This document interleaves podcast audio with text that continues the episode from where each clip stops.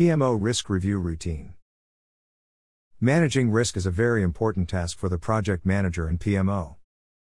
Unfortunately, in many cases, effort is spent at the beginning of the project to identify and document the potential risks. Then the risks are filed and never reviewed. Whereas what the project manager and PMO should be doing is constantly reviewing the risks, both existing and identifying new ones. Doing this gives the best chance of stopping risks becoming issues and impacting the delivery of the project.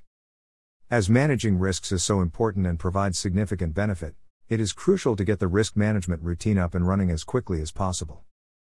As with most behaviors, the more you practice, the more likely they become second nature.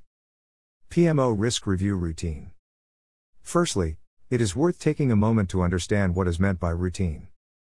A routine is the frequent and repeated review of risks. The important words in this statement is frequent and repeated. For the process to give the highest probability that the impact of risks are minimized, a process needs to be put into place so that all risks are reviewed on a frequent basis and that this review is repeated throughout the duration of the project. Project Routine It is important that the routine is documented and understood by all project teams, PMO, and other stakeholders. For example, the framework may dictate that all risks must be reviewed and updated by the project teams by close of business each Friday. This means that project teams are expected to review existing risks, identify new risks, and update in the designated tool by the close of business each Friday. This includes flagging any risk to be escalated. PMO routine. The PMO will then take an extract of all of the risks above a predefined tolerance level each Monday. The reason for setting a tolerance is that the PMO should not be reviewing the risks that are set at a level to be managed within the project. The only exception may be for any risks that are rated as high probability and high impact. The PMO will review the risks and, where necessary, discuss with the project manager.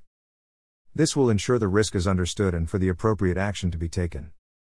It will also allow for the risks highlighted for escalation to be checked to ensure that they do indeed need to be escalated. Escalation routine. There will be instances where risks need to be escalated using the established governance. This normally is in the form of escalation to the steering committee or management meeting. It is important that it is understood when the cutoff point is for being presented into these forums. Before including risks in these forums, it is advisable to review with the program director and or sponsor. It may also be necessary to discuss with the accountable representative who will be present at the meeting so that they do not feel they have been exposed.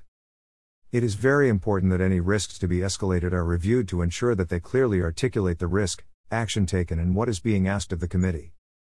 For risks that have already been presented, there must be an update on status, action taken.